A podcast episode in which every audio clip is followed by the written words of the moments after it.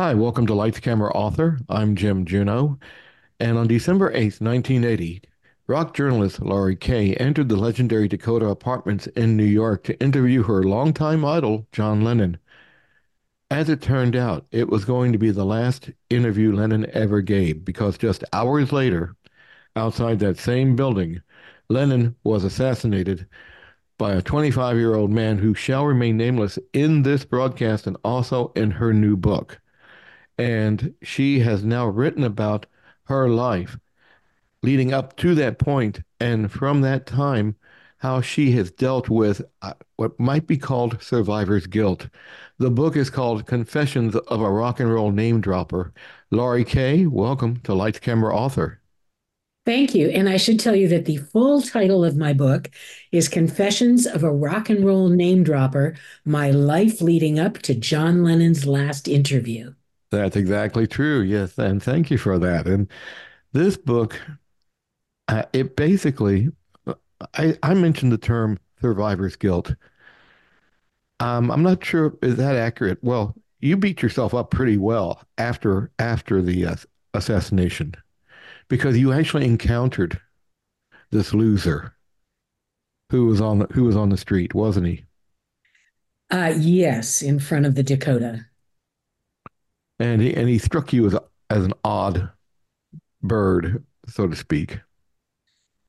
He struck me as a creep, just a real creep who wouldn't quit bugging me and kept trying to follow me as I was leaving after the interview, asking me questions. What were you doing? Were you talking? What'd you talk about? You know that kind of thing. And and um, i basically wanted to smack him but i didn't. And one of the reasons that i've felt guilty after all of these years is that i didn't go to the security department at the dakota and say you got to get rid of this guy. He shouldn't be here. He's bugging people. And had i done that maybe they would have been able to get rid of him. Maybe they would have called the cops, or maybe they would have looked at him and seen the gun in the pocket of his coat, which I didn't see. So. But you can't beat yourself up on that. You didn't. You had no idea that this guy was going to do what he did. I no, mean, of course not. But still, of course, I did make, make myself guilty for longer than forty years now. I know, and it's it's hard to believe it's been forty. Well, now forty three years. Correct. Since since that happened, and Let's talk a little bit leading up to that time because it was so much fun reading about Yoko Ono checked you out astrologically. Is that correct?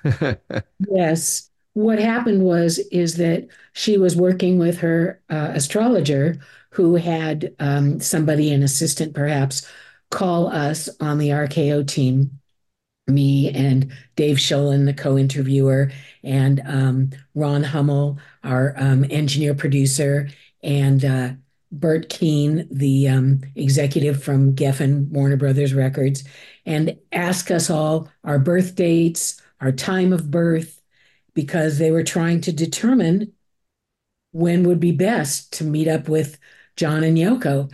And amazingly enough, given all that information, they came up with December 8th, 1980 as the best day to do it, which was ridiculous because John and Yoko were supposed to be in Hawaii on the and on the West Coast during that time, but instead they stayed and waited for us to come on the 8th, which we did, and it turned out that that was such a tragic day in the history of rock and roll that that's another thing that I feel guilty for. You know, what if I'd been born on a different day? Maybe John would still be alive. Yes, but that's I'm I know I know what you're I understand what you're going through. I don't know what you're going through, but I understand how you feel.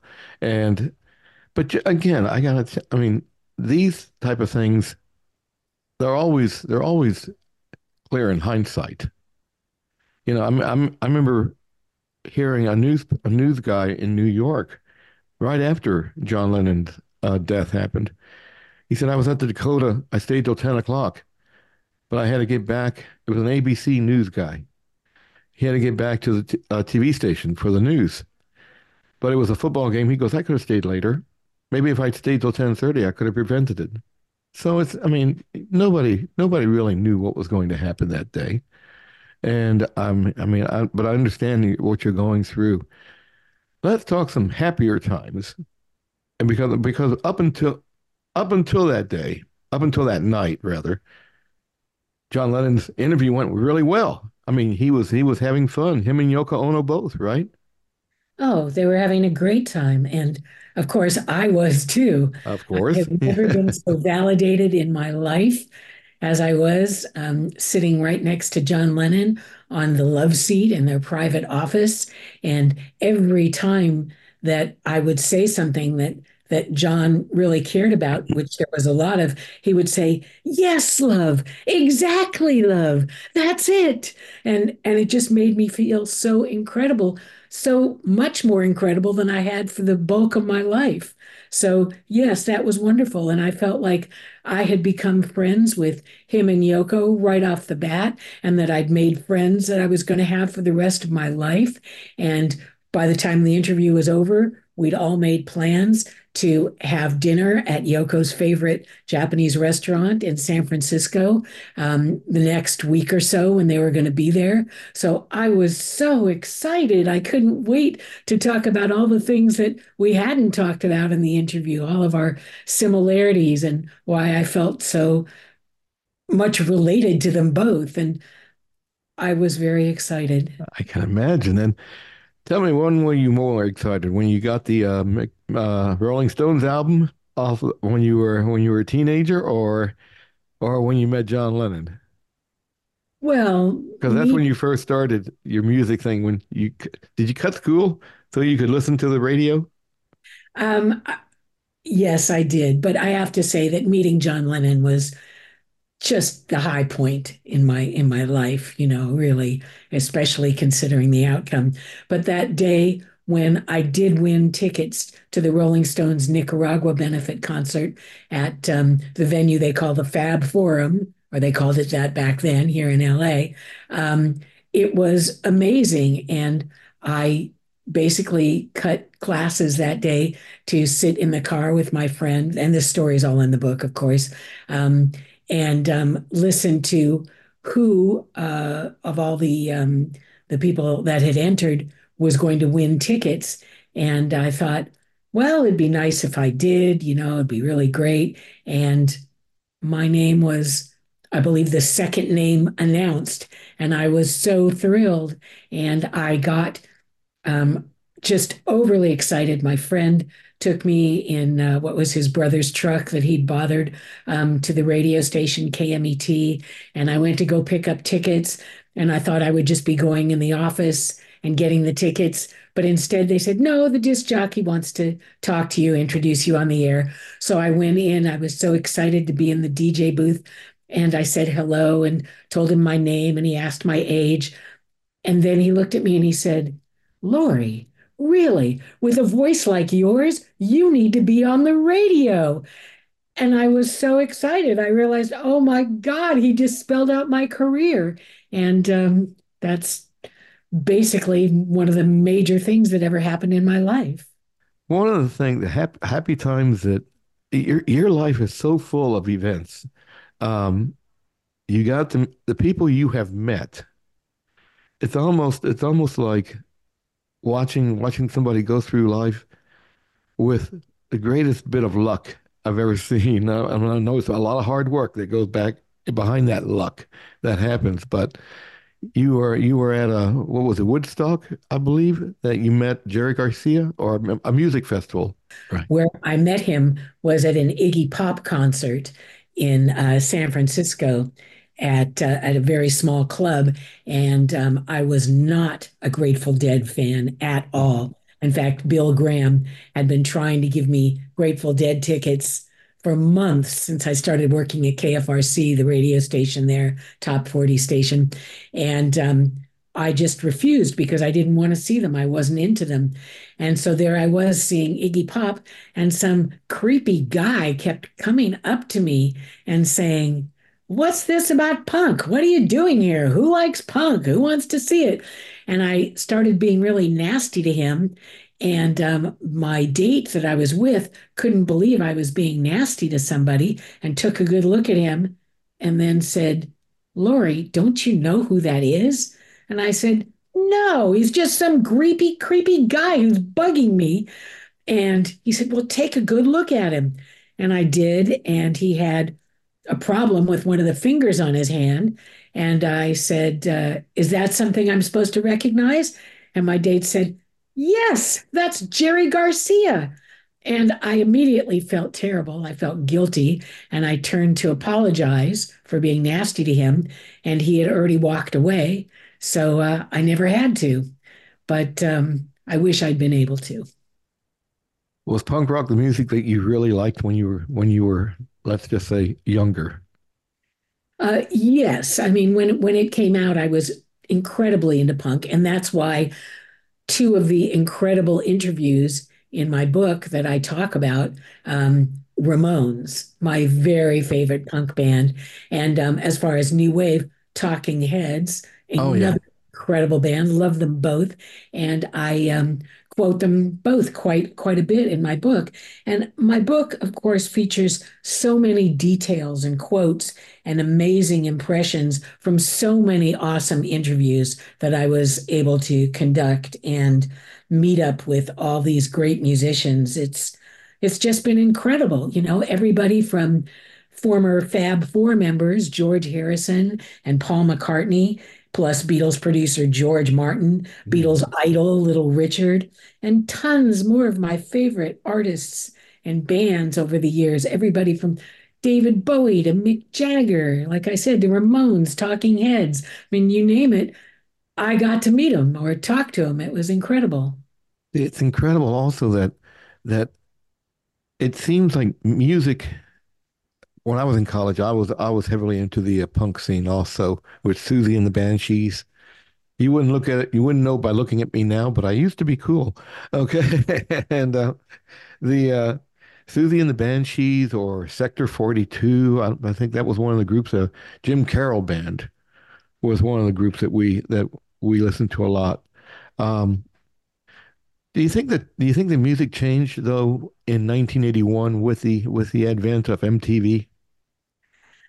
Uh, no doubt, because there were a lot less music videos from the people that I was incredibly into. Um, another of my favorite bands that unfortunately I did not get to interview, but I was always into Patti Smith. Oh And yeah. and especially Lenny Kaye um, in her band, who no, I'm not related to, even though we have the same name. But because we have similar names, we um, got to know each other because we were actually neighbors who lived very close to CBGB's in New York uh, in the 80s. So um, I got a lot of his mail and a lot of his phone calls and uh, ended up becoming friends with him. He's just a really cool guy and really talented and uh, a great writer too. You mentioned the, the Talking Heads, of course, with the great David Byrne as lead singer, but see, I always did like the Tom Tom Club with with the offshoot of of the Talking Heads. Well, Chris Frantz, hmm co-founder of the uh, Tom Tom Club, uh, is amazing and um, and somewhat of a friend of mine still all these years after the interview that we did back in uh, 1977. And not only that, but he wrote an amazing comment about my book that's on the back cover. So that was always cool too. That's part of the reason I mentioned it. When you, when you decided to write this book, um, was it a hard decision? Because uh, because you you were going to be reliving a lot of a lot of traumatic um, experiences. Well, yes, it was very hard, but I had always planned to. It just took me so long. It took me well over 40 years because there was no way that I could get rid of the guilt and make the time to to put it all together and all of that. And also, something I realized while considering writing my memoir all these years was that unless you've kept a daily diary and written down what goes on in your life every day of the year, which unfortunately I never did, Mhm. lifetime memories can be really hard to come back to, especially the older that you get. And, uh, you know, so that had a lot of effect too.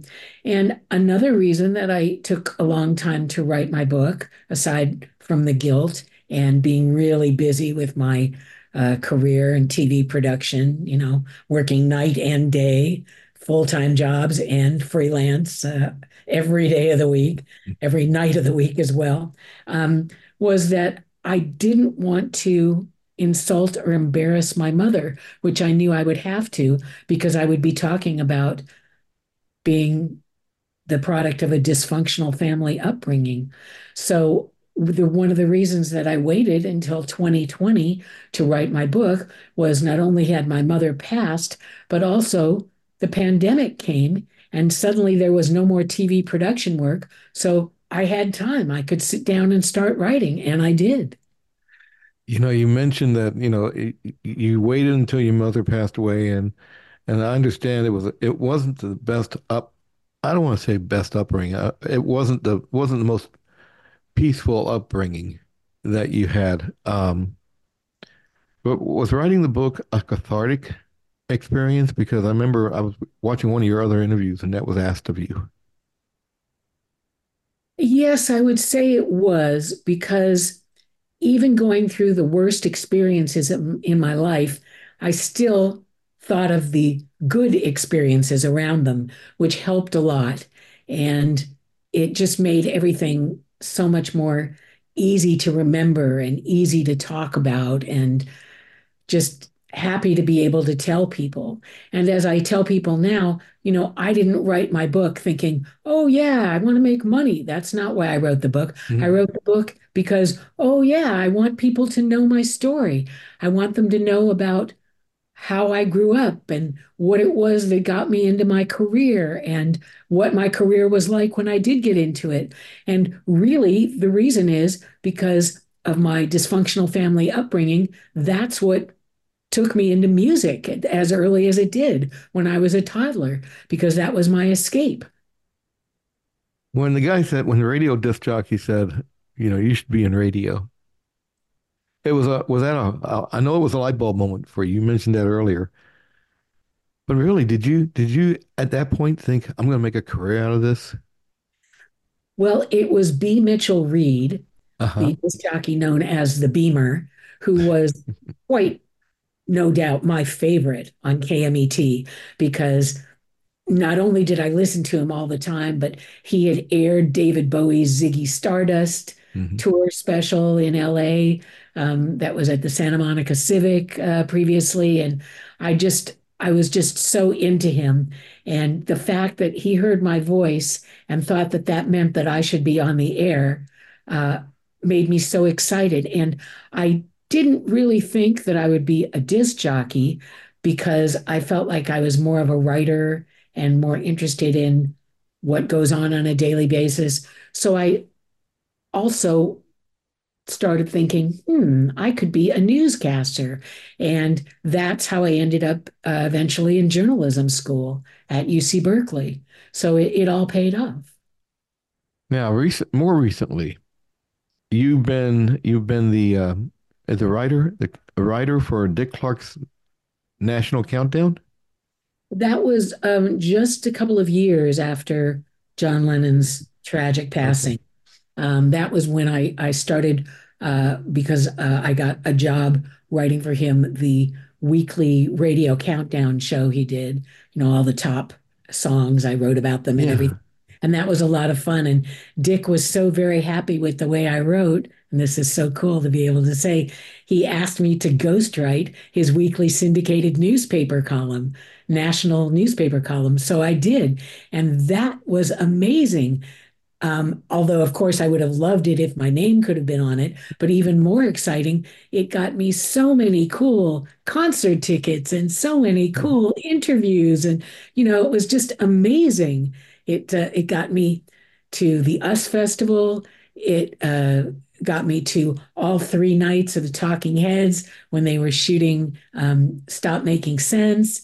And it was just an amazing part of my life.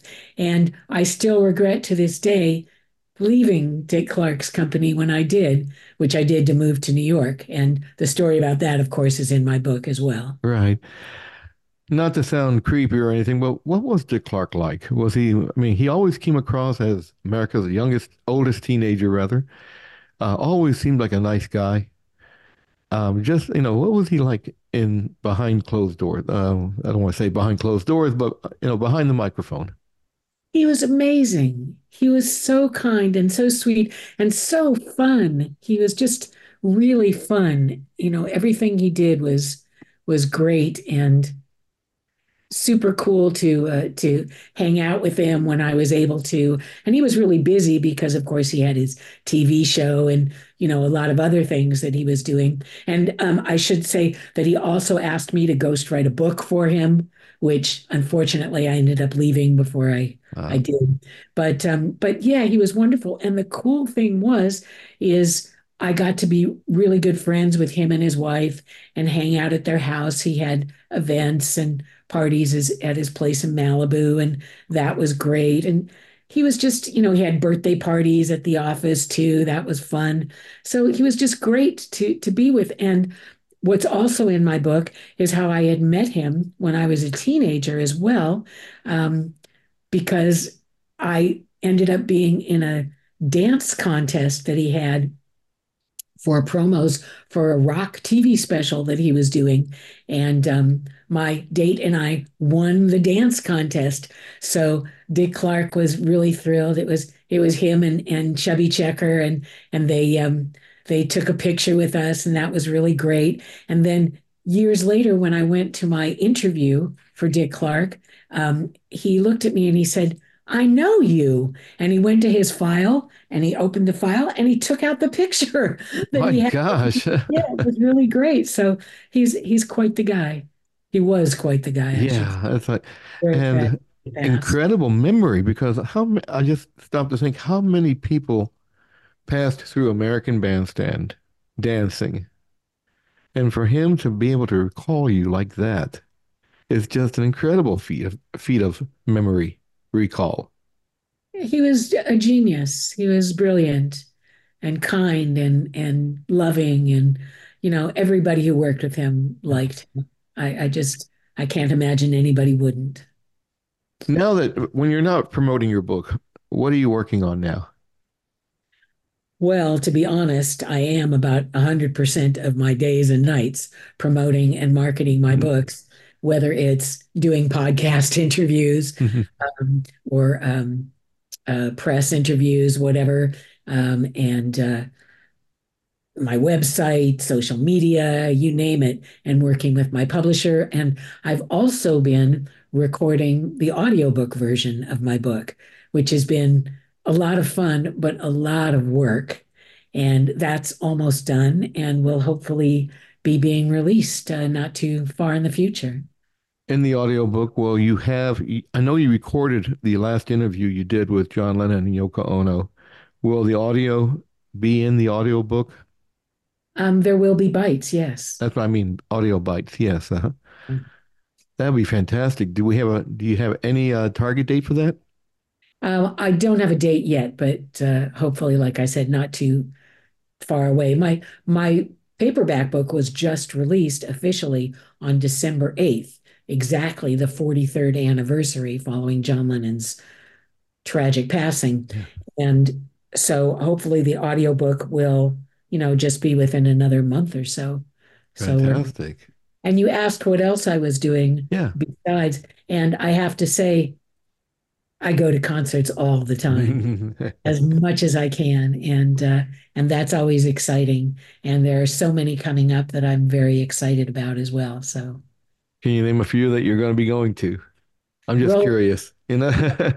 Again, and Heart again, and um, you know, there, I I haven't gotten uh, tickets other than that um, in advance right now. But um, the minute they come up, I try and get tickets. And I was just at an amazing show, the Steve Miller Band. It was so great. They were just awesome. And uh, new bands that I've seen, um, A La La's, I really like. They're great. And uh, just, you know, there's just so much out there music wise for me to get excited about.